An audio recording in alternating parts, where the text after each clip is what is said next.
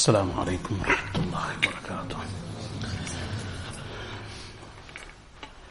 الحمد لله نحمده ونستعينه ونستغفره ونؤمن به ونتوكل عليه ونعوذ بالله من شرور أنفسنا ومن سيئات أعمالنا، من يهده الله فلا مضل له ومن يضلله فلا هادي له، ونشهد أن لا إله إلا الله وحده لا شريك له، ونشهد أن محمدا عبده ورسوله صلى الله تعالى عليه وعلى آله وصحبه وبارك وسلم تسليما كثيرا كثيرا. أما بعد، فأعوذ بالله من الشيطان الرجيم، بسم الله الرحمن الرحيم. إن الله وملائكته يصلون على النبي يا أيها الذين آمنوا صلوا عليه وسلموا تسليما. اللهم صل على محمد وعلى آل محمد كما صليت على إبراهيم وعلى آل إبراهيم إنك حميد مجيد. اللهم بارك على محمد وعلى آل محمد كما باركت على إبراهيم وعلى آل إبراهيم إنك حميد مجيد. Respected listeners,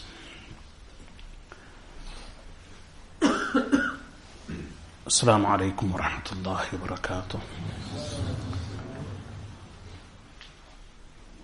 As was announced, today's talk is about the noble companion Abu Ubaidah ibn al-Jarrah radiyallahu anhu.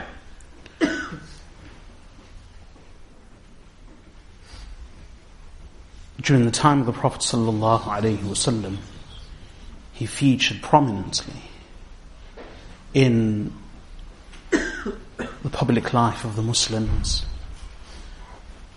and he was very close to the Messenger sallallahu alaihi wasallam, given positions of authority and trust. Unfortunately, he passed away during the Khilafah of Amir al-Mu'mineen Umar ibn al-Khattab radiyallahu anhu. And there are only a handful of hadith, fewer than fifteen hadith related from Sayyidina Abu Ubaidah ibn al-Jarrah radiyallahu anhu. As a result of which, both the fewer number of hadith and the fact that he died very early during the Khilafah of Amir al-Mu'mineen Umar ibn al-Khattab, for these reasons and others, not much is known about him, and nor is he as famous as some of the other companions, even though during the time of the Prophet ﷺ he was very prominent and one of the most beloved companions to the Messenger of Allah ﷺ. So hopefully, insha'Allah, we will learn a bit more about him and be educated about his life, his character and personality, and the purpose and wisdom of speaking about and learning about the lives of the companions radiyallahu anhum is that we may be inspired and strengthened and motivated to adopt their noble character, to follow in their footsteps, to learn from their example. One of the most famous scholars and saints of this ummah, Imam Junayd al-Baghdadi rahmatullahi alayhi, he,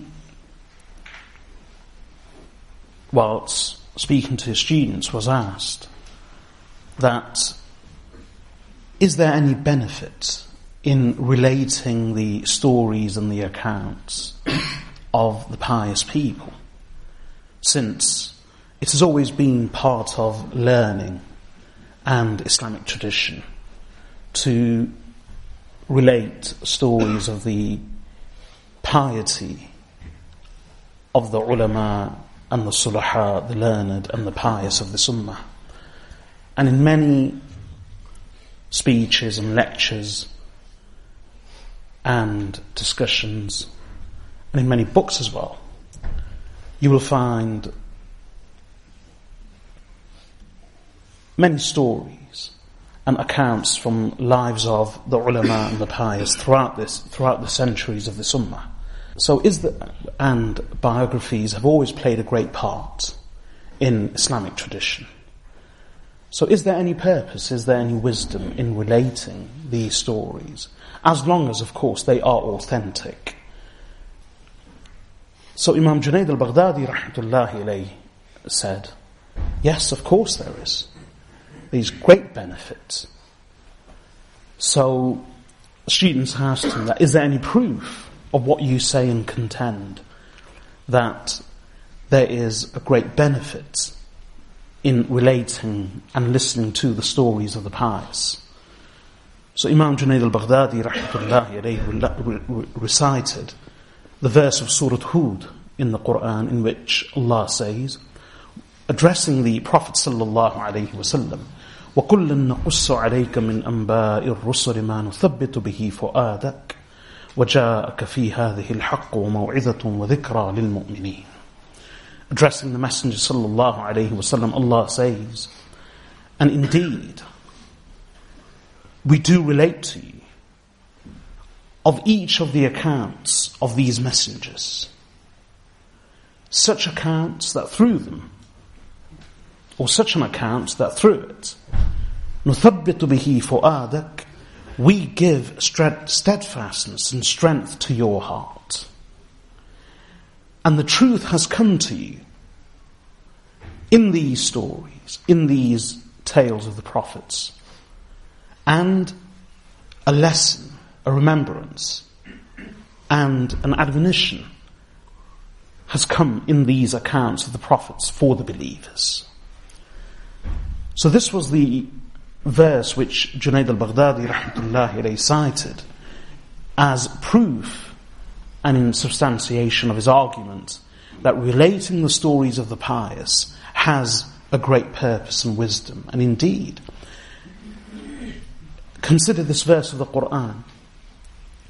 The Prophet sallallahu alayhi wasallam was the imam and the leader and the best of all of the prophets of Allah without exception. So he was superior to them. And yet Allah tells him that, O Messenger of Allah, we do relate to you the stories of the prophets to whom you are superior and of whom you are the leader and the chief. And yet in relating the stories of those to whom you are superior and you are the leader, we still grant you steadfastness and the strength of the heart through these stories. And the truth comes to you in these stories. There was solace and there was comfort and consolation for the Prophet ﷺ and lessons for him also.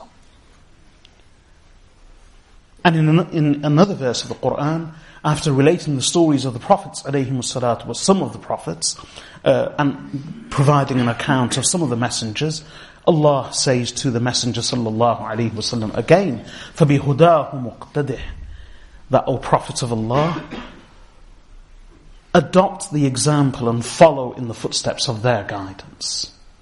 So if even the Prophet Muhammad sallallahu alayhi wasallam is strengthened and inspired, and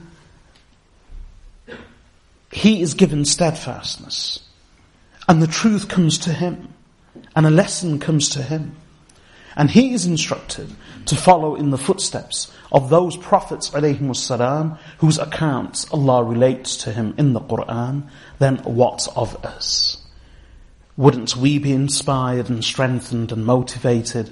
Wouldn't we be encouraged to gain a lesson and to follow in the footsteps of those who are far superior to us? And so, as Imam Junayd al-Baghdadi rahmatullahi alayhi said, indeed there is a great wisdom and benefit and purpose in relating and listening to the stories of the pious. And for the Muslims of the Ummah, after the messengers of Allah, alayhimu salatu wassalam, who is regarded as being the best of creation? The companions of the Messenger sallallahu alayhi wasallam. And indeed, after the Prophet of Allah alayhi salatu wasalam, if one just focused on the lives of the companions years would pass before one would expire their accounts and lessons and morals to be gained from their lives. So it's in this spirit and with this understanding that we speak of the noble companion Abu Ubaidah ibn al-Jarrah radiyallahu anhu. Sayyidina Imam Ahmad ibn Hanbal rahmatullahi alayhi relates a hadith in his Musnad from, well, it's actually an athar. It's a saying of Abdullah ibn Mas'ud radiyallahu anhu. And he says very beautifully, it's a very long hadith, and I'll just quote the beginning of it. He says, "Man kana mustannan falyastanna biman qad mat, fa inna al-hayya la tu'manu alayhi al-fitna." Whoever is going to follow anyone else's anyone else's example, then let him follow the example and the sunnah of one who has passed away. Because those who are alive, there is no guarantee that they will not be subjected to trial and tribulation. that is, as long as anyone is still alive, they can change. From good to bad and bad to good, from better to worse and from worse to better. So there's no guarantee about the scholarship or the piety or the salvation of anyone who's still alive. So if someone, Abdullah ibn Mas'ud radiyallahu anhu says, if someone is going to follow in the footsteps of another and adopt their example, then let him adopt the example and follow in the tradition and in the footsteps of those who have already passed away. And who was he referring to? He continues, he said, "Here, these are the messengers, these are the companions of the Messenger of Allah sallallahu alayhi wasallam. They were the best of this ummah, with the most profound knowledge, with the least affectation and pomp and pretensions, with the most pious and noble of hearts. Allah selected them and chose them for his messen- for the company of his messenger and in order to establish his religion." So recognize their worth and follow in their, and hold on fast to their traditions. For indeed they were upon the straight path. So for the ummah, after the prophets of Allah alayhi salatu wasalam, there was none other and no one better whose example the ummah can adopt and in whose footsteps the ummah can follow than the noble companions of the Messenger sallallahu alayhi wasallam, of whom Allah has said in the Quran, Allah is pleased with them and they are pleased with Allah.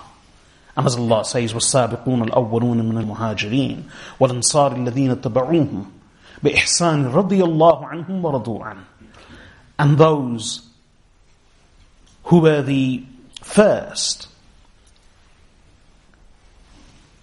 of the Ansar and of the Muhajireen, of the companions from Medina and of the emigrants, and of those who followed them in a good way.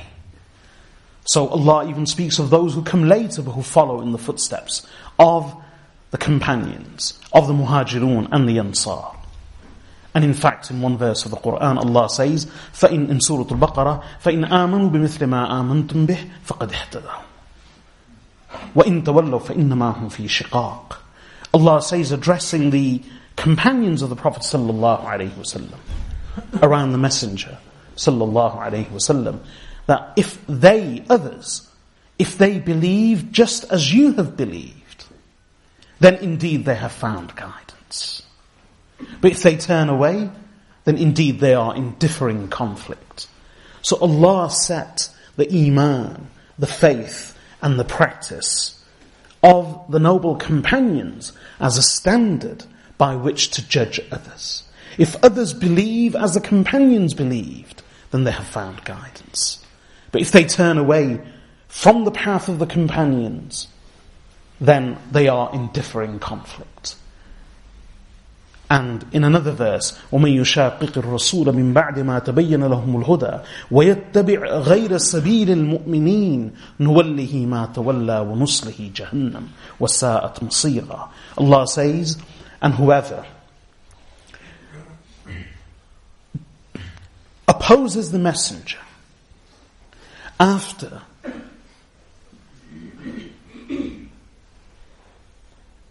Guidance become clear for him.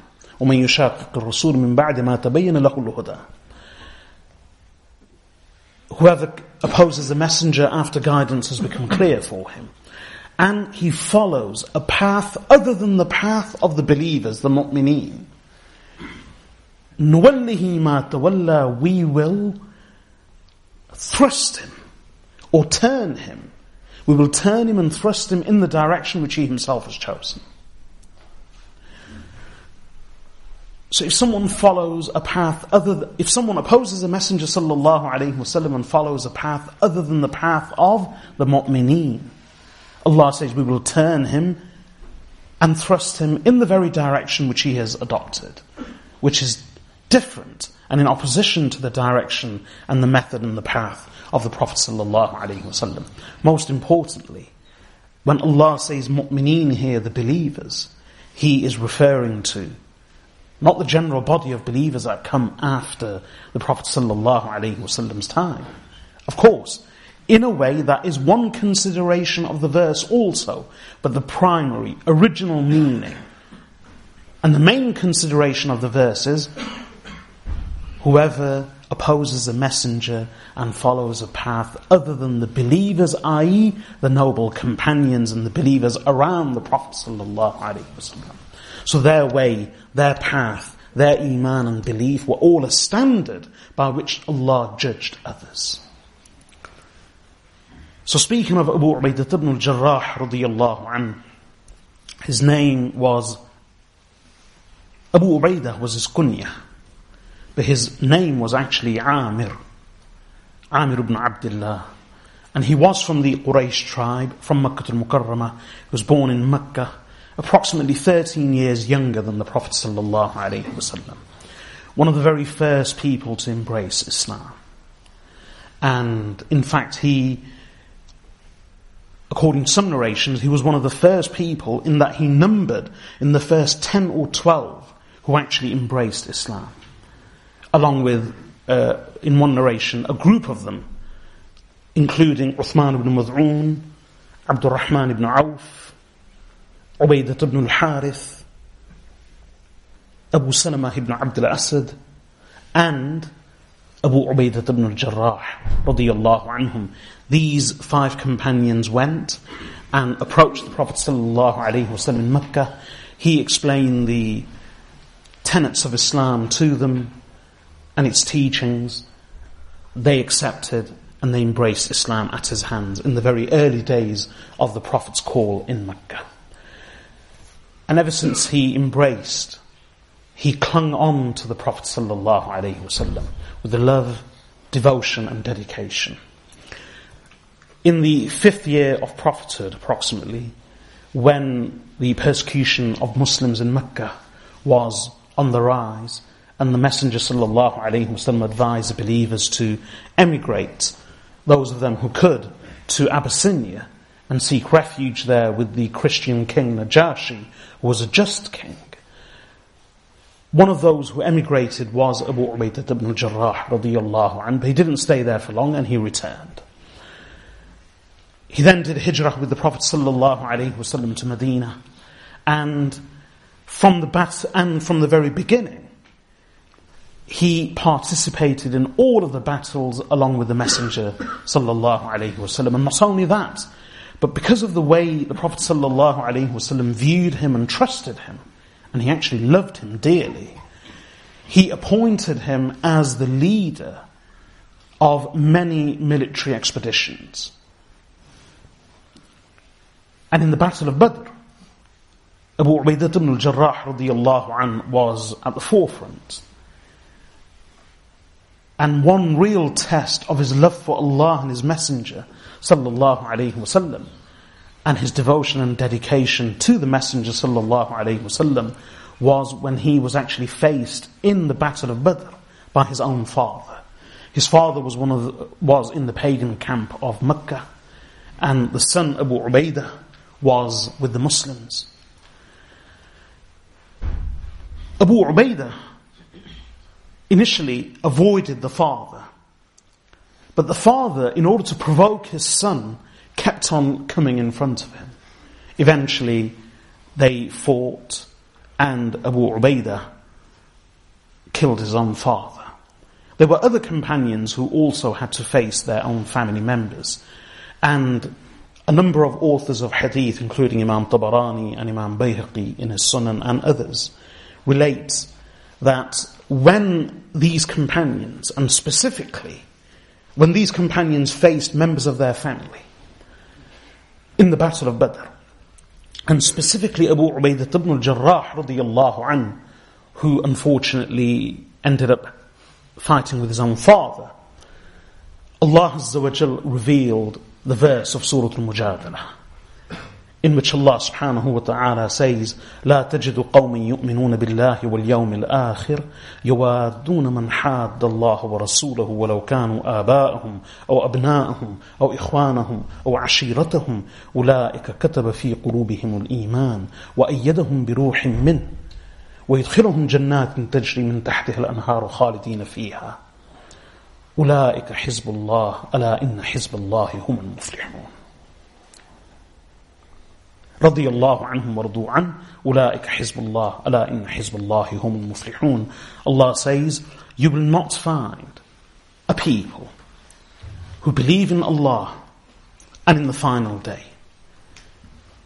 befriending and loving those who have challenged Allah and His Messenger, even though these challenges may be their own fathers, or their own sons, or their own brothers, or their own families. These are a people in whose hearts Allah has engraved iman, faith, and Allah has strengthened and supported them with a spirit from unto Himself. And Allah will enter them into gardens beneath which rivers shall flow. Allah is pleased with them, they are pleased with Allah. This is a party of Allah, and lo, indeed the party of Allah is the one which is victorious.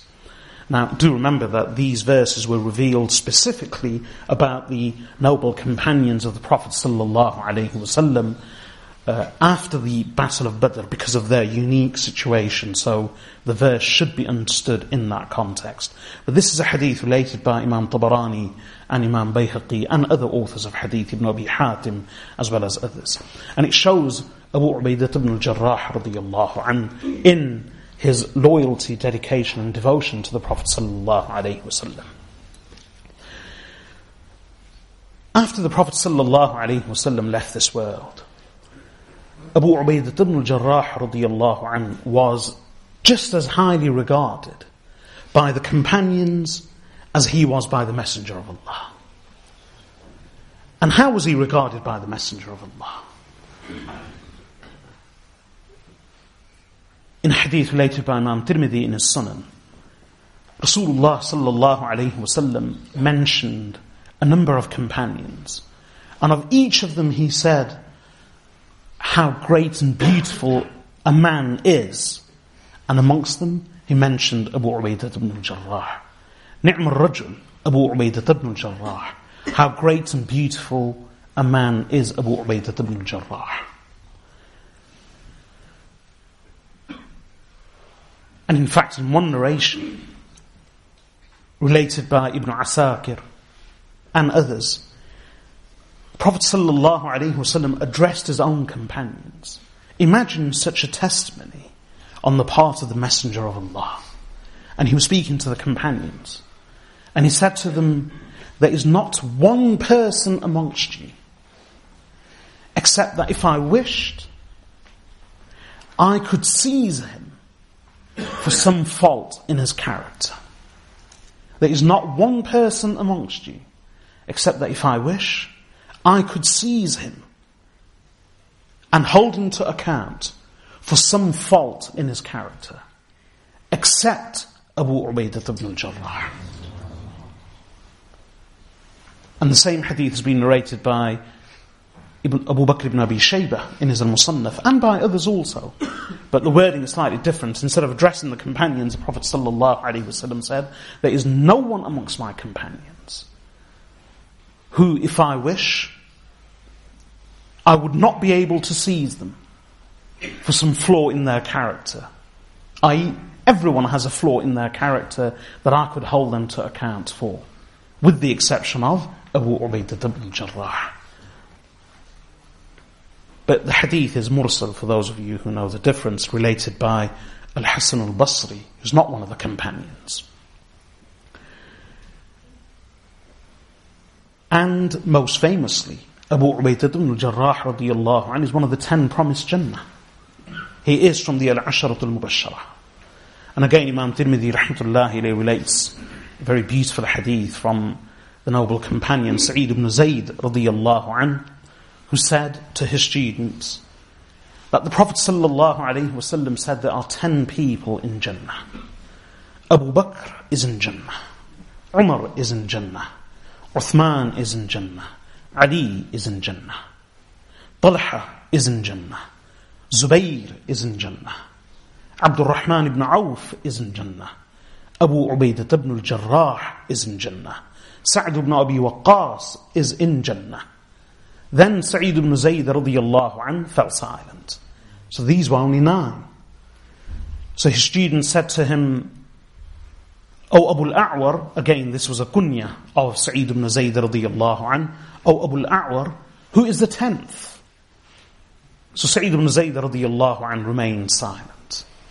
So the students pressed him and said, O Abu al-A'war, we beseech, we, we ask of you in the name of Allah, through the name of Allah, we ask of you that you tell us who is the tenth person of whom the Prophet sallallahu alaihi wasallam said he is in Jannah. So Sa'id ibn Zayd radiyallahu anhu said, now that you ask me, pressing me in the name of Allah, then I must say that the Prophet sallallahu alaihi wasallam said, and Sa'id is in Jannah, referring to himself. This was his humility. He would not mention the fact that he was included amongst the ten promised Jannah by Rasulullah sallallahu alaihi wasallam. The Sahaba radiyallahu anhum were remarkable in their self-effacement, in their humility. The Prophet sallallahu alaihi wasallam not only praised Abu Ubaidah radiyallahu anhu, but he loved him dearly. And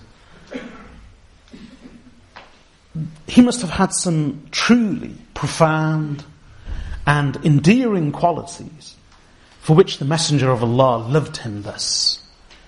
Imam Ahmad ibn Hanbal rahmatullahi alayhi relates a hadith in his Musnad from Abdullah ibn Shaqiq, who says that I asked Umm al-Mu'mineen Aisha radiyallahu anha. There were others also. He said, I asked Umm al-Mu'mineen Aisha radiyallahu anha that of the companions of the Prophet sallallahu alaihi wasallam, who was the most beloved to the Messenger of Allah of the companions? So Aisha radiyallahu anha said, Abu Bakr was the most beloved of the companions to the Messenger of Allah. We then asked, then who? Umm al-Mu'mineen Aisha radiyallahu anha said, then Umar. We then asked, then who? Umm al-Mu'mineen Aisha radiyallahu anha said, who? After Abu Bakr and Umar, Umm al-Mu'mineen Aisha said, Abu Ubaidah ibn al-Jarrah. He was the third person in line whom the Prophet sallallahu alaihi wasallam loved the most of the companions. Of the companions. After Abu Bakr and Umar, Abu Ubaidah ibn al-Jarrah. Then Yazid, one of those who was present, asked her, then who? Umm al-Mu'mineen Aisha radiyallahu anha remained silent. She only mentioned three people. Abu Bakr, Umar, and Abu Ubaidah Abu, Abu Ubaidah ibn al-Jarrah radiyallahu anhu. Why wouldn't the Prophet sallallahu alaihi wasallam love him? He, when he was devoted to the Messenger of Allah sallallahu alaihi wasallam in such a way that Sayyidina Abu Bakr as-Siddiq radiyallahu anhu relates this account that in the Battle of Uhud, which took place in the third year of Hijrah, one year after the Battle of Badr. As you know, in the Battle of Uhud, the Muslims scored a victory initially. However, because of the failure of the of a group of archers to obey the command of the Prophet ﷺ not to leave their posts on a small hillock overlooking a ravine, which was strategically very important to the Muslims, and if that remained if that remained exposed, then the Quraysh would have been able to attack the Muslims from the rear. So because of the failure of these archers to obey the command of the Prophet ﷺ, the Muslims suffered a great setback. They initially scored a great victory. The Quraysh were in retreat and were dispersing. However, it was Allah's wisdom that Khalid ibn al-Walid radiyallahu anhu was waiting with a two hundred force of cavalry at a distance. And he, being the general that he was, he was specifically observing this particular post of the archers and this hillock overlooking the ravine. And when the Muslims thought that the Quraysh had fled the battlefield and now the battle was over, and the some, not all, some of the companions on the hillock decided to abandon their positions and come down into the battlefield, main battlefield, contrary to the instructions of the Prophet ﷺ. Only a handful were left. And when Khalid ibn al-Walid saw this, he then attacked the Muslims from the rear with his cavalry, and word was sent to the retreating Quraysh to return and attack the Muslims from the front. So the Muslims were caught in a pincer movement, as a result of which they suffered a huge setback. And many companions were martyred, many were injured, so much so that even the Prophet ﷺ was injured. And Rasulullah ﷺ, as a strategic maneuver, he retreated to the safety of the mountain with just a handful of companions around him. And in that confusion, he was also attacked. One of the Quraysh came and attacked him. Luckily, though, he was only able to strike the helmet. And But it was with such force that the helmet of the Prophet ﷺ, the r- rings of the helmet and the links, embedded themselves in the noble cheeks of the Prophet ﷺ. Abu Bakr radiyallahu anhu relates that I rushed to the Prophet ﷺ, and as I was rushing towards him, I saw someone coming from the east as though he was flying, meaning he was he was rushing and hurrying to the Messenger ﷺ with such haste and speed that it seemed as though he was flying. It's just a metaphoric term. I saw someone coming from the east as though he was flying, and when I saw him coming, I pray to Allah that, oh Allah, make this a coming of obedience, that is make him someone who is one of the companions of the Messenger, who comes to defend the Messenger, and let him not be one of the enemy. And I rushed to the Messenger ﷺ, and we both met, and lo and behold, it was no other, none other than Abu Ubaidah ibn al-Jarrah. I rushed forward to try and remove the links from the cheeks of the Prophet ﷺ, but Abu Ubaidah ibn al-Jarrah beat me to it, and he said, "Leave me be."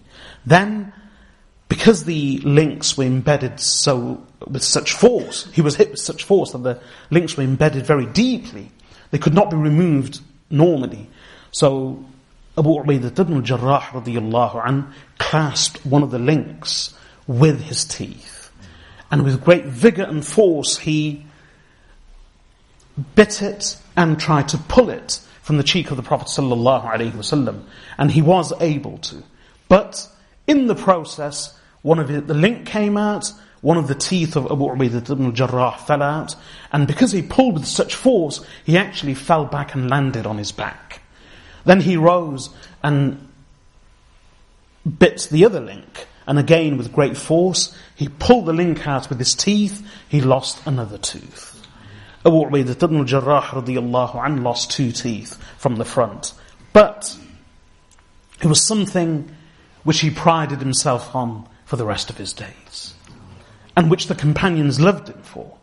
And his appearance was such that he was very tall, slim, lean of face, lean of body. He had a very sparse beard. And his two teeth were missing. But the companions would say that we have never seen any gap in anyone's teeth as beautiful as a gap in the teeth of Abu Ubaidah ibn al-Jarrah. Not only was it beautiful, but it reminded them of the Prophet ﷺ. In fact, when Abu Ubaidah ibn al-Jarrah radiyallahu anhu, as I said, he was tall, very slim, lean of body, lean of face, sparse beard, and he would actually dye his hair and his beard with henna. And when he died, he had two plaits. This is something which has, which many people find surprising. But plaits for men are permissible. And Abu Ubaidah ibn al-Jarrah radiyallahu anhu, he was, he was, when he died, he had two plaits. Unless anyone thinks that how that's not very manly, he was the supreme commander of the Rashidun army in Syria. He was the supreme commander. But he had two plaits. Khairan. So Abu Ubaidah ibn al-Jarrah radiyallahu anhu, when he, that's how he lost his teeth. That was his love for Rasulullah sallallahu alayhi wa sallam, and Rasulullah sallallahu alayhi wa sallam loved him as dearly. Not only did he love him, not only did he regard him highly, but one of the most important things is he trusted him.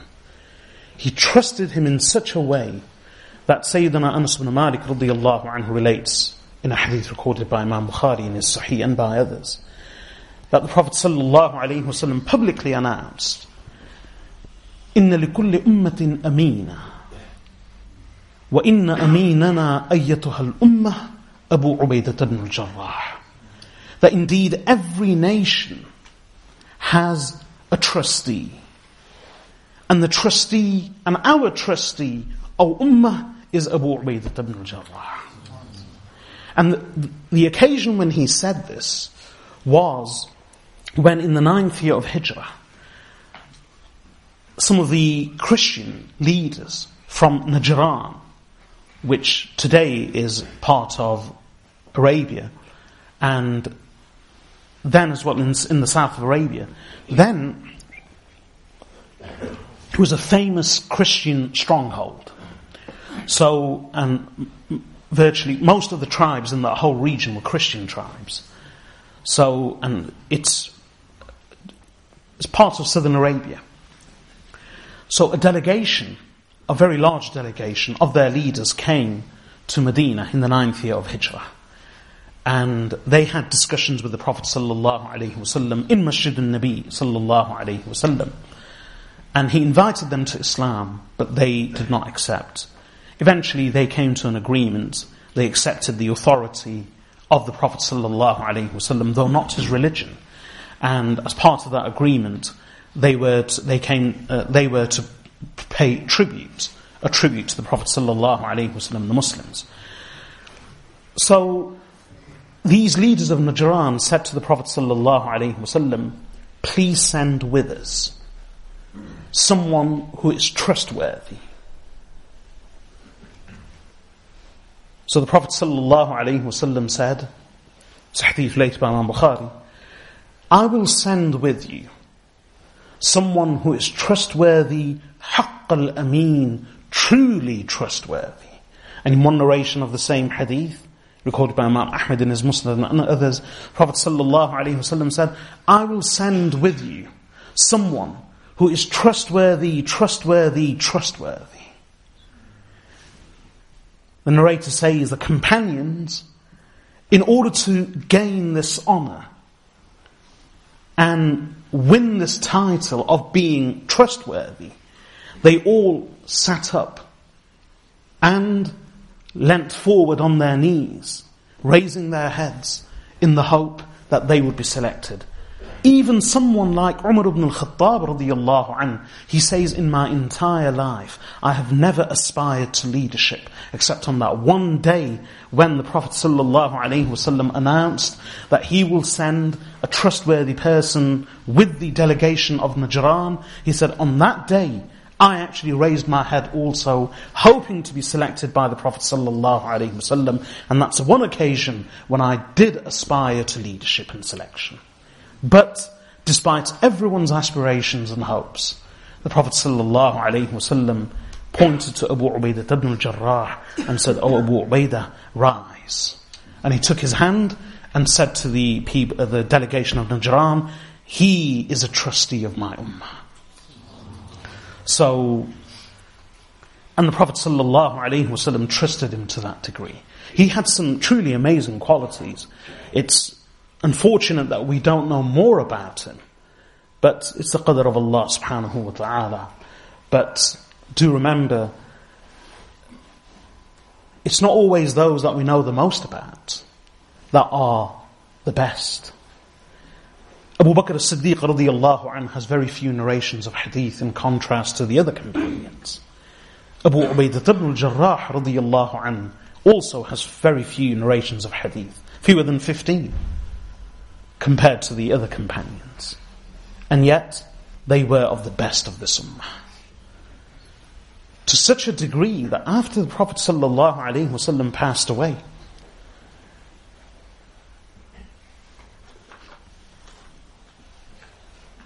Imam Muslim rahmatullahi alayhi relates a hadith in his Sahih, again from Umm al-Mu'mineen Aisha radiyallahu anha, that she was asked that if the Prophet ﷺ would have named a successor, who would he have named specifically? So Umm al-Mu'mineen Aisha radiyallahu anha said Abu Bakr. Then she said Umar. Then she said Abu Ubaidah ibn al-Jarrah. So it's a very similar hadith to the one I quoted earlier. That's a hadith of Imam Ahmad ibn Hanbal in his Musnad, in which Abdullah ibn Shaqiq and Yazid and others asked Umm al-Mu'mineen Aisha radiyallahu anha about who was the most beloved to the Prophet sallallahu alaihi wasallam from amongst his companions. And she replied, these three in the same order, Abu Bakr, Umar and Abu Ubaidah ibn al-Jarrah. And this hadith of Sahih Muslim, and recorded by Imam Ahmad ibn Hanbal in his Musnad also, and by others, is a very similar hadith from Umm al-Mu'mineen Aisha radiyallahu anha, but not about who was the most beloved. But the question was, if the Prophet sallallahu alaihi wasallam would have specifically appointed someone and named someone as his successor, who would he have named? So Abu Bakr, then Umar, then Abu Ubaidah ibn al-Jarrah. And indeed, immediately after the passing away of the Prophet sallallahu alaihi wasallam, in the Saqifah of Banu Sa'idah, when the Muslims gathered, Abu Bakr as-Siddiq radiyallahu anhu stood up. And even though he was appointed by the Muslims as the Khalifa and the successor to the Prophet sallallahu alaihi wasallam, who did he recommend? He rose and, addressing the congregation, he said to them, "O people, I am content and pleased with one of two people to be your leader." And the two are Umar ibn al-Khattab and Abu Ubaidah ibn al-Jarrah. Even though Abu Ubaidah radiyallahu anhu was ten years younger than him. He was ten years younger than Abu Bakr as-Siddiq radiyallahu anhu. And yet he said, I choose one of, I am content and pleased with one of these two men to serve as your leader, O Muslims. Either Umar ibn al-Khattab or Abu Ubaidah ibn al-Jarrah. Umar ibn al-Khattab radiyallahu anhu, he himself on that occasion, he said to Abu Ubaidah, Imam Ahmad ibn Hanbal relates in his Musnad, another beautiful hadith, says that on that occasion, Abu Umar ibn al-Khattab radiyallahu anhu said to Abu Ubaidah, "O Abu Ubaidah, extend your hand so that I may pledge my allegiance to you. For indeed, I have heard the Prophet sallallahu alaihi wasallam say that you are the Ameen and the trustee of this Ummah." So Abu Ubaidah radiyallahu anhu's reply was, I will never allow myself to be placed before someone whom the Prophet ﷺ instructed to lead us in prayer in his presence, and who continue to lead us in prayer until the Prophet ﷺ passed away, meaning Abu Bakr radiyallahu anhu. So eventually when Abu Bakr as-Siddiq radiyallahu anhu was appointed, he appointed Abu Ubaidah ibn al-Jarrah, being the Ameen and the trustee of the Ummah, as the treasurer. And when Abu Bakr as-Siddiq radiyallahu anhu passed away and Umar ibn Khattab radiyallahu anhu became the Khalifa, he was named by Abu Bakr as-Siddiq radiyallahu anhu. Then Sayyidina Umar ibn Khattab radiyallahu anhu continued with his friendship and his trust of Abu Ubaidah ibn al-Jarrah. In fact, Sayyidina Umar radiyallahu anhu loved him. Not only loved him, but respected him, and he considered him a brother and a friend. He praised him. Imagine someone of the caliber of Umar ibn al-Khattab radiyallahu anhu saying the following. Once he was seated with a, with a group of people, and he said to them, "Wish." These were his companions. These were the normal people of his gathering, his friends, his closest advisors. And he said to them, "Wish." So they all wished. Someone wished for one thing, another wished for something else. After they had finished expressing expressing their wishes as to what they would really want, Sayyidina Umar radiyallahu anhu said, "Do you know what I wish for? I wish for a house full of people like Abu Ubaidah ibn al-Jarrah. That's what I wish for." He, he admired him and trusted him to such a degree that he wished for a house full of people like Abu Ubaidah ibn al-Jarrah. And he trusted him, for indeed he had heard the Prophet ﷺ say, "He is a trustee of this ummah." He appointed him as the commander of the forces in Sham, in Syria. And he actually relegated Khalid ibn al-Walid radiyallahu anhu from command, overall command. And he made Sayyidina Abu Ubaidah ibn al-Jarrah the supreme commander of all the Muslim forces in Sham, modern day Syria, Jordan, the Levant, and even southern Turkey, that whole region. And Abu Ubaidah ibn al-Jarrah radiyallahu anhu was then responsible for conquering the whole region, all the way to the Euphrates River in the east, and all the way to Antioch and the borders of Asia Minor in the north. Unfortunately, in the eighteenth year of Hijrah, a plague struck the Muslims in that region. It was a severe plague. Many, many Muslims died. When Sayyidina Umar radiyallahu anhu heard of this plague, one of the first things he did was he tried to summon Abu Ubaidah ibn al-Jarrah from Sham, where he was based. And in fact, in one narration it says, well, he, he tried to summon Abu Ubaidah ibn al-Jarrah and he sent him a letter. And in the letter he said to him, "O Abu Ubaidah, a need has arisen here, and I cannot remain independent of you. I am in need, I am in need of you. So make haste and return to me immediately." Unfortunately, when Abu Ubaidah ibn al-Jarrah received that letter, he had already contracted the illness and he was already suffering from the plague. He wrote back. And when he received the letter, he said to his companions, he said, "I know what Amir al-Mu'mineen wants of me. I know what his need is." What was the need of Sayyidina Umar radiyallahu anhu? Sayyidina Umar radiyallahu anhu wanted to ensure that if he could save anyone, it would be Abu Ubaidah ibn al-Jarrah. So Abu Ubaidah radiyallahu anhu said, "I know what Amir al-Mu'mineen wants of me and what his need is. His need is, and his desire is, that he wishes to save someone who cannot be saved." So Sayyidina Abu Ubaidah radiyallahu anhu wrote back, saying to Amir al-Mu'mineen Umar ibn al-Khattab, politely declining and saying, "I am but one of the Muslims. And I cannot avoid for myself what has befallen them. that is, I wish to die with my fellow Muslims in suffering the plague.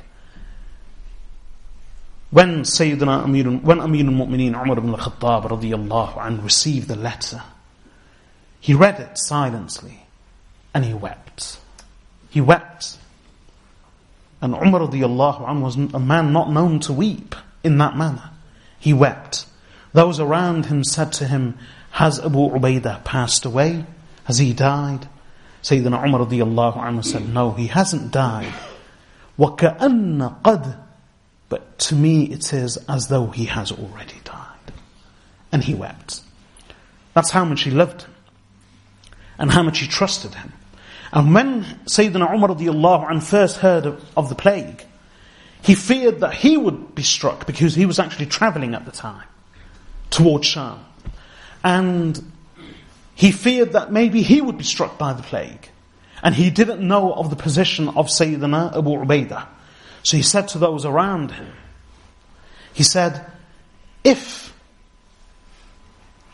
and he meant that if he is struck by the plague, and if Abu Ubaidah is still alive, then I will appoint Abu Ubaidah as the Khalifa of the Muslims.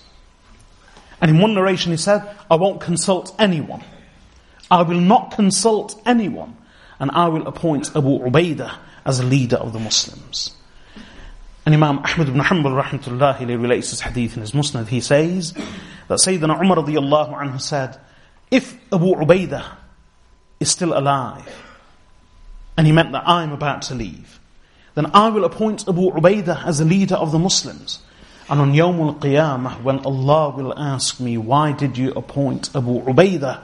I will say in reply to Allah, O Allah, I heard your Prophet sallallahu alaihi wasallam say that every prophet has a trustee, and my trustee is Abu Ubaidah ibn al-Jarrah.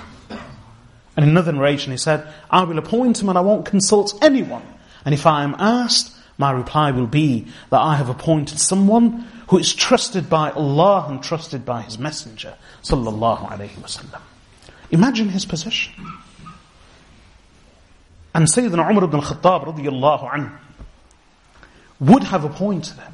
And in the same narration, the long narration, there are actually two people that he mentions. He says, if Abu Ubaidah is alive, I will appoint him. And then he related this hadith that, if, and I will say to Allah that I appointed him because I heard your messenger say, every prophet, the wording is different. Here he says, every prophet has a trustee and my trustee is Abu Ubaidah. Then he said, if Abu Ubaidah is no longer alive, and Mu'adh ibn Jabal is alive, then I will appoint Mu'adh ibn Jabal. And if I am asked, why did you appoint Mu'adh ibn Jabal? I will say, I appointed Mu'adh ibn Jabal radiyallahu anhu, for indeed I heard the Messenger sallallahu alayhi wasallam say, on the Day of Judgment, Abu uh, Mu'adh ibn Jabal will be resurrected in such a way that he will be placed among, in front of an assembly of ulama, and he will be so distant from them that he will be an arrow's throw away. Meaning, the Prophet sallallahu alaihi wasallam said of Mu'adh ibn Jabal radiyallahu anhu that "A'lamuhum bil halal wal haram Mu'adh ibn Jabal," the most learned of halal and haram, of the lawful and the unlawful, of the companions is Mu'adh ibn Jabal radiyallahu anhu. He was a man of the Qur'an, a scholar of the Qur'an, a scholar of fiqh, of halal and haram. The Prophet sallallahu alaihi wasallam sent him as a qadi and as a judge and a teacher and a guide for the people of Yemen. And the Prophet sallallahu alaihi wasallam loved him also. We know very little of the caliber of these companions. But Sayyidina Umar radiyallahu anhu said, if Abu Ubaidah is not alive, I will appoint Mu'adh ibn Jabal. He was an alim. So the Prophet sallallahu alayhi wa sallam said to him, he will be resurrected on the Day of Judgment in such a way that he will be placed before an assembly of ulama, but not close to them. For the difference and the gap between him and the assembly of the ulama, that is of the ummah, will be a whole arrow's throw. That will be the distance. Mu'adh ibn Jabal radiyallahu anhu, he recognized Abu Ubaidah. Abu Ubaidah recognized Mu'adh ibn Jabal. Umar ibn al-Khattab recognized Abu Ubaidah and Mu'adh ibn Jabal. Abu Bakr as-Siddiq radiyallahu anhu recognized Abu Ubaidah radiyallahu anhu. These companions understood each other. They knew each other. It takes an artist to recognize art. It takes a genius to recognize talent. It takes a wali of Allah to recognize a wali of Allah. It takes a scholar to recognize a scholar. If we fail to see the good and the great, the goodness and the greatness in others who are regarded as being good and great, then it's our failure. These Sahaba radiallahu anhum, they recognize each other. And even in their own time, they may not have been recognized as being such. In fact, speaking of Mu'adh ibn Jabal radiallahu anhu, during the siege of Damascus, which was being led by Abu Ubaidah ibn al-Jarrah, during the siege of Damascus, in, under his command, someone was critical of Abu Ubaidah ibn al-Jarrah. Maybe he was questioning his strategy. And the failure of the Muslims to immediately conquer Damascus without the siege. And he made this criticism in front of Mu'adh ibn Jabal radiyallahu anhu. And his suggestion was, he said, if Khalid ibn al-Walid was the commander, then the Muslims would not be in this position. Mu'adh ibn Jabal radiyallahu anhu, this is what I said, it takes a person of that caliber to recognize someone of that caliber. Mu'adh ibn Jabal radiyallahu anhu said to him, you criticize Abu Ubaidah? I swear by Allah, of all the people who remain on earth, he is the best. They were similar. They were similar. One Sayyidina Umar radiyallahu anhu, he sent... Like I said, I'll, I'll relate the story in a moment. But it takes great people to recognize greatness. And the companions saw this in each other. Mu'adh ibn Jabal radiyallahu anhu was a beloved, was a beloved friend of Abu Ubaidah ibn al-Jarrah.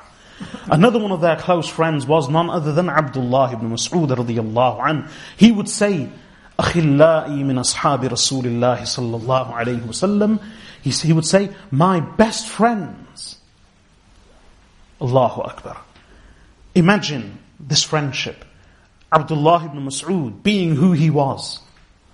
Abdullah ibn Mas'ud says, radiyallahu anhu, my best friends amongst the companions of the Messenger of Allah are Abu Bakr, Umar, and Abu Ubaidah ibn al-Jarrah. The three who are the most beloved. The three who are the, who are the most deserving of khilafah and leadership. These three were the best friends of Abdullah ibn Mas'ud. They recognized each other, even though others may have failed to recognize them. And what was it? We know just of we know of just some of the qualities of Abu Ubaidah ibn al-Jarrah. One, even though he was made a leader,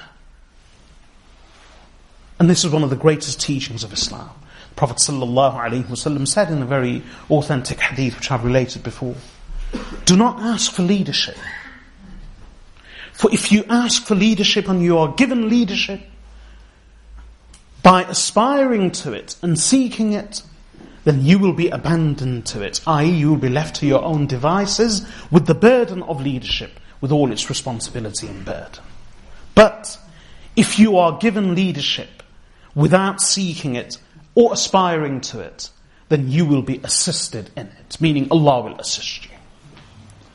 And that was the truth. That was one thing about Abu Ubaidah radiyallahu anhu. Aisha radiyallahu, Umm al-Mu'mineen Aisha radiyallahu anha says, if the Prophet sallallahu alayhi wa sallam would have made, named a Khalifa after him, it would have been Abu Bakr, Umar, or Abu Ubaidah, and, meaning in succession, Abu Ubaidah ibn al-Jarrah. Sayyidina Umar radiyallahu anhu said, extend your hand, O Abu Ubaidah, so that I may pledge my allegiance to you, and appoint you as a leader of the Muslims.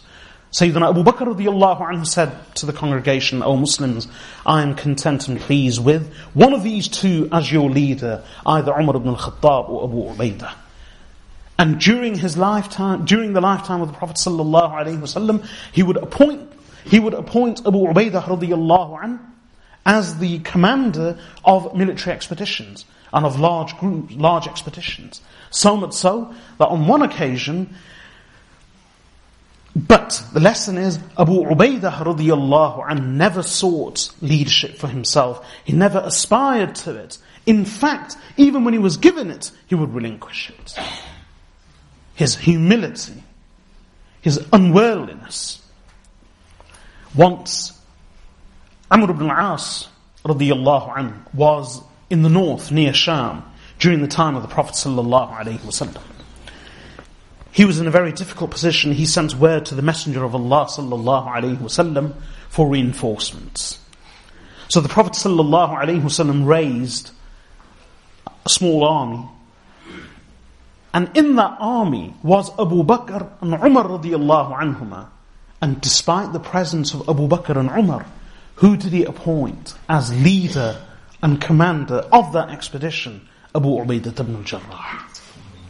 Despite the presence of Abu Bakr and Umar radiyallahu anhuma in the army.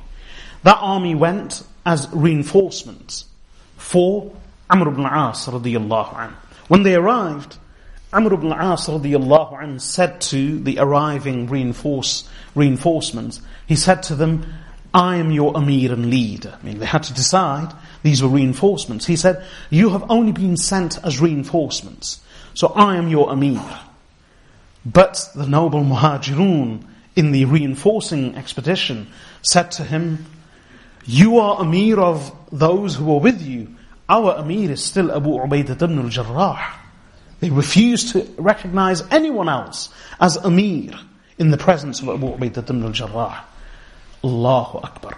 Abu Ubaidah radiyallahu anhu, with his humility, he said to Amr ibn al-As, and he announced to the rest, that "I relinquish my leadership and I follow Amr ibn al-As." He was extremely humble. When Umar ibn al-Khattab radiyallahu anhu made him the supreme commander of all the Muslim forces in Sham, and he relegated Khalid ibn al-Walid radiyallahu anhu, what was the response of Khalid ibn al-Walid? These were the noble companions. Khalid ibn al-Walid radiyallahu anhu, was he bitter? No. He stood up and addressing his army and his most loyal and devoted veterans, he said to them, "Abu Ubaidah has been appointed commander over all of us. And indeed, we have heard the Messenger of Allah say, every ummah has a trustee and an ameen, and the ameen and trustee of this ummah is Abu Ubaidah ibn al-Jarrah." So what did Abu Ubaidah radiyallahu anhu do? Khalid ibn al-Walid was gracious in his relegation. And he was gracious in his, and obedient in becoming one of the subjects of Abu Ubaidah ibn al-Jarrah. And what was Abu Ubaidah ibn al-Jarrah's response to Khalid ibn al-Walid's speech? He stood up also, and he said, "O people," even though he was now commander, he said, "O people, and indeed I have heard the Messenger of Allah sallallahu alaihi wasallam say that Khalid ibn al-Walid is a sword of the swords of Allah. وَنِعْمَ فَتَرَ عَشِيرًا, and how great a young man of the clan is Khalid ibn al-Walid." The companions loved and respected each other in such a way. In fact, the first time Khalid ibn al-Walid radiyallahu anhu was dispatched uh, as a reinforcement for, Amr ibn, for Abu Ubaidah radiyallahu anhu in the siege of Damascus, Abu Ubaidah radiyallahu anhu actually said to him when he arrived, he said, "O Khalid, you have come to strengthen me and to reinforce me here, lead us in prayer." Khalid ibn al-Walid radiyallahu anhu said, "I can never stand before someone of whom the Prophet sallallahu alaihi wasallam said that every ummah has a trustee and the trustee of this ummah is Abu Ubaidah ibn al-Jarrah." He refused to stand in front of him in prayer. That was their love and respect for each other, their humility. Let us learn from their humility. In fact, Abu Ubaidah radiyallahu anhu was so humble, and his gaze was on the akhirah to such a degree that he would say, he actually made an announcement, and he said, "O people, I am of the Quraysh," meaning he was a nobleman of the Quraysh. "I am of the Quraysh. But if I see anyone amongst you, black or red, red meaning brown, black or brown amongst you, who excels me and exceeds me in taqwa, then I will follow in his footsteps. And he would say, I wish I was a ram, whose owners would then slaughter the ram, eat the meat, and drink the stock. Why would they make comments such as these? The reason, Abu Bakr radiallahu anhu would say, he would see a bird and say, I wish I was a bird, roaming and flying freely without a care in the world. I wish I was a blade of grass. Why would the Sahaba radiallahu anhu make such comments? The reason they would do so is that they feared accountability and standing before Allah on the day of reckoning. They would rather be a blade of grass, a bird, flying around carelessly, or even a ram that would be slaughtered, whose meat would be consumed and whose stock would be drunk, and over and done with. For they feared accountability and standing before Allah on the day of judgment. And Abu Ubaidah radiallahu anhu, he was appointed supreme commander of the forces of Sham that conquered that whole fertile and rich region. That was the land of Byzantine Rome, with all its glory, its opulence, its riches, its power, its glitz, its glamour.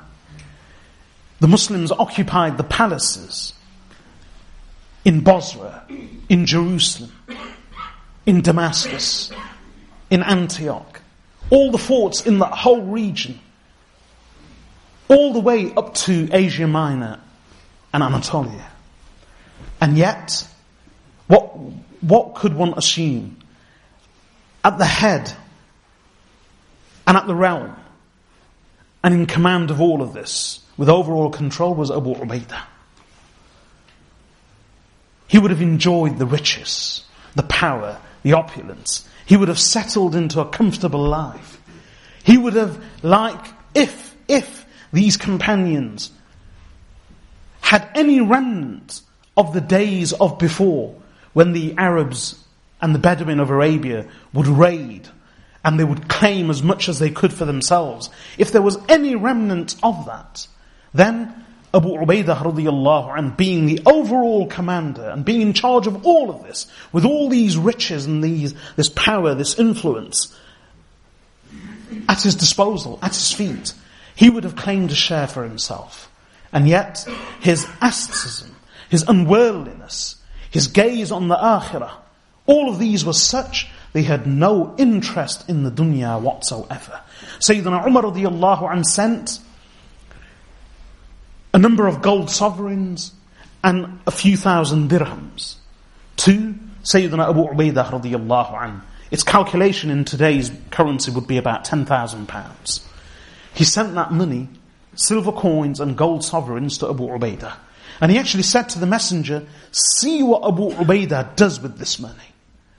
When Abu Ubaidah radiallahu anhu received the money in Sham, he immediately distributed it amongst the Muslims. Then he sent the same amount of money to Mu'adh ibn Jabal. What did Mu'adh ibn Jabal do? This is what I said earlier. They were all close to each other. They knew and recognized each other. Mu'adh ibn Jabal radiallahu anhu again distributed all the money amongst the Muslims. His wife said, we were in great need, dire need, so we kept a bit just for our bare necessities.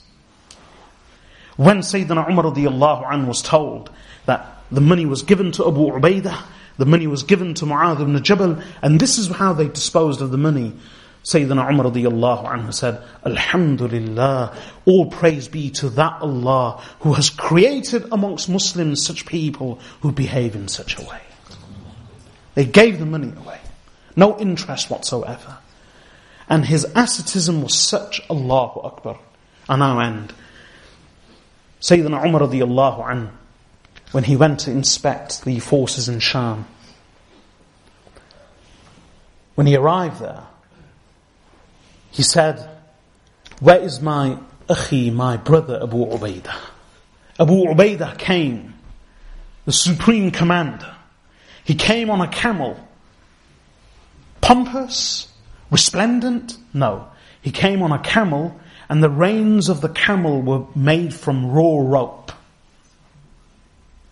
The bridle and the reins, bridle and the reins were raw rope.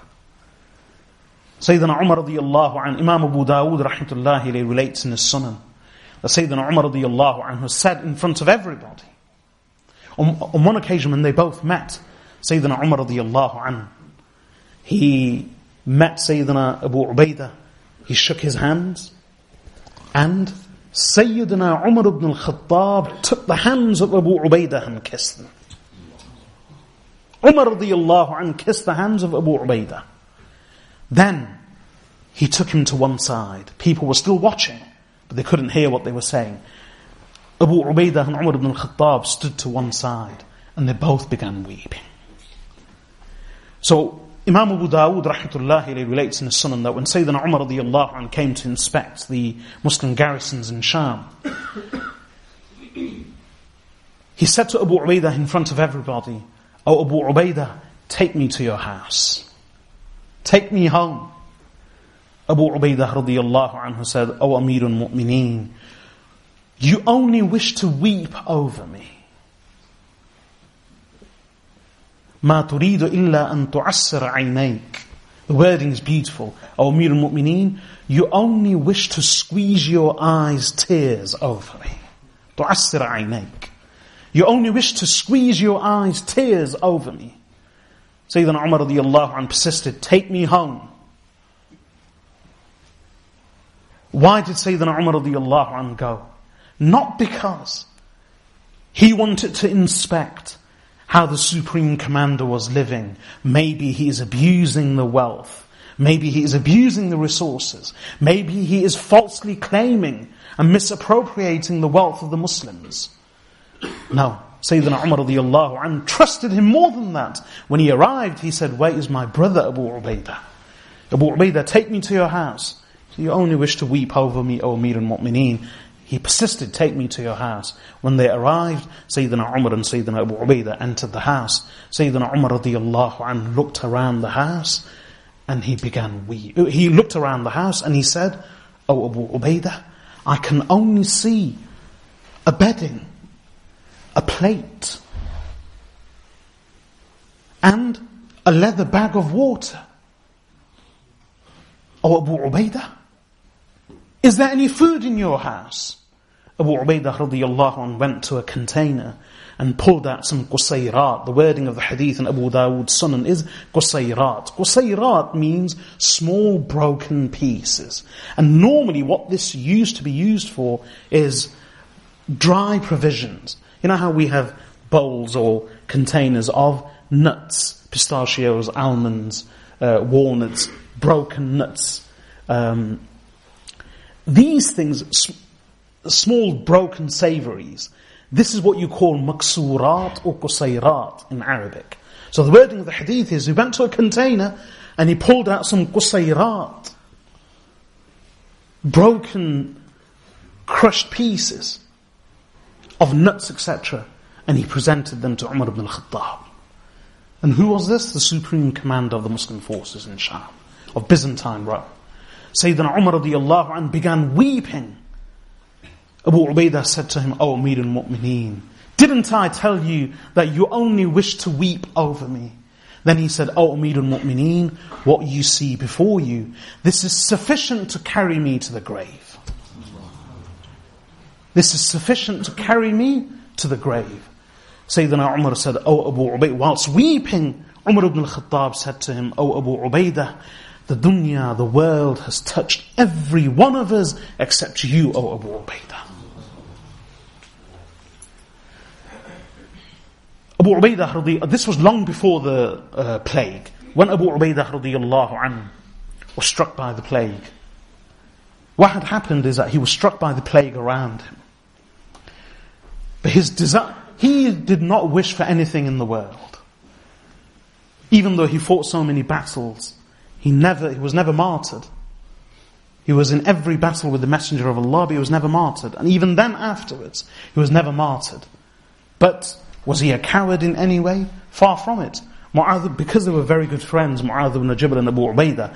Mu'adh ibn Jabal radiyallahu anhu was wounded. So he sent someone to Abu Ubaidah and said to him, go and tell Abu Ubaidah, we have been pierced with spears and we are wounded. How are you? So Abu Ubaidah radiyallahu anhu, he showed his hand to the messenger. And there was a spear wound in the in the hand. So the messenger, when he saw the wound, he didn't think much of it. And the others also around him said, this is nothing, O Abu Ubaidah. So Abu Ubaidah radiyallahu anhu, pointing to the wound in his palm, said to him, I will pray that Allah blesses it and increases it. I will pray that Allah blesses this wound and increases it. If I pray for its increase and its blessing, then inshallah it will increase. And when Muslims around him in the camp were contracting the illness and were afflicted by the plague, Sayyidina Abu Ubaidah was still safe. He actually raised his hands and prayed to Allah that, oh Allah, grant me and my family our share of the plague also. In fact, my apologies, uh, I mixed up the wording. When he saw the wound, the person said to him that this is nothing, a very small wound. So of that wound, he said, it may be small, but I would not enjoy or accept a whole herd of red camels in lieu of this wound. And when he prayed to Allah, oh Allah, grant me, Abu Ubaidah, and my family our share of the plague, he was safe. No sooner had he made that dua than within a short time a boil broke out on his thumb. So then he would look at the boil and he would say to the boil, others said to him, that's nothing. And he would say, I pray that Allah blesses this boil and that it increases. And indeed it did increase. That's when he received the letter of Umar ibn al-Khattab radiyallahu anhu, and he said that I wish to die with the Muslims. And I don't, I cannot, I, I know what Amir al-Mu'mineen wants. He wants to save someone who cannot be saved. And he declined to go to Medina and to save himself. Allahu Akbar. In that garrison, there were thirty-six thousand Muslims with Sayyidina Abu Ubaidah radiyallahu anhu. And in that plague, thirty thousand perished. thirty thousand died. Only six thousand survived. One of them was Abu Ubaidah radiyallahu anhu. And before he died, he appointed Mu'adh ibn Jabal as the overall commander and his successor. And in that same year, within a few months, Mu'adh ibn Jabal radiyallahu anhu also passed away in the plague. I end with just one wise saying of Sayyidina Abu Ubaidah radiyallahu anhu, in the hope that we can learn from his example. We can learn and adopt his, learn from and adopt his character of humility, of asceticism, of unworldliness, of the love of Allah and His Messenger sallallahu alaihi wasallam, and of his piety. He was once walking through the Muslim camp, and obviously, when in the camp at the time, there would be dirt on the floor, et cetera, in the camp. So he was walking through the camp, and he said to his companions, "There are many who try to whiten their clothes, yet they dirty and soil their faith and religion. And there are many who try to honour their soul, but in fact they are humiliating and degrading and disgracing their soul. O Muslims, hasten and be, hasten towards and beat your old sinful misdeeds with new fresh good deeds." These were his words. I pray that Allah subhanahu wa ta'ala enable us to understand. May Allah make us amongst those who learn from the life and the character and the personality and the example of these noble companions radiyallahu anhum. May Allah give us a share of their love for Allah and His Messenger sallallahu alayhi wasallam, and a share of their nobility, their piety, their humility, their learning, their asceticism, their unworldliness, and their character. وصلى الله وسلم على عبده ورسوله نبينا محمد وعلى آله وصحبه أجمعين. سبحانك اللهم وبحمدك نشهد أن لا إله إلا أنت نستغفرك ونتوب إليك. This lecture was delivered by Sheikh Abu Yusuf Riyadul Haq and has been brought to you by Al Kawthar Productions. For additional lectures and products, please visit w w w dot a k store dot com. We can also be contacted by phone on double zero double four one two one seven seven one three seven seven or by email via sales at a k store dot com. Produced under license by Al Kawthar Productions. All rights reserved for Al Kawthar Productions and the author. Any unauthorized distribution, broadcasting, or public performance of this recording will constitute a violation of copyright.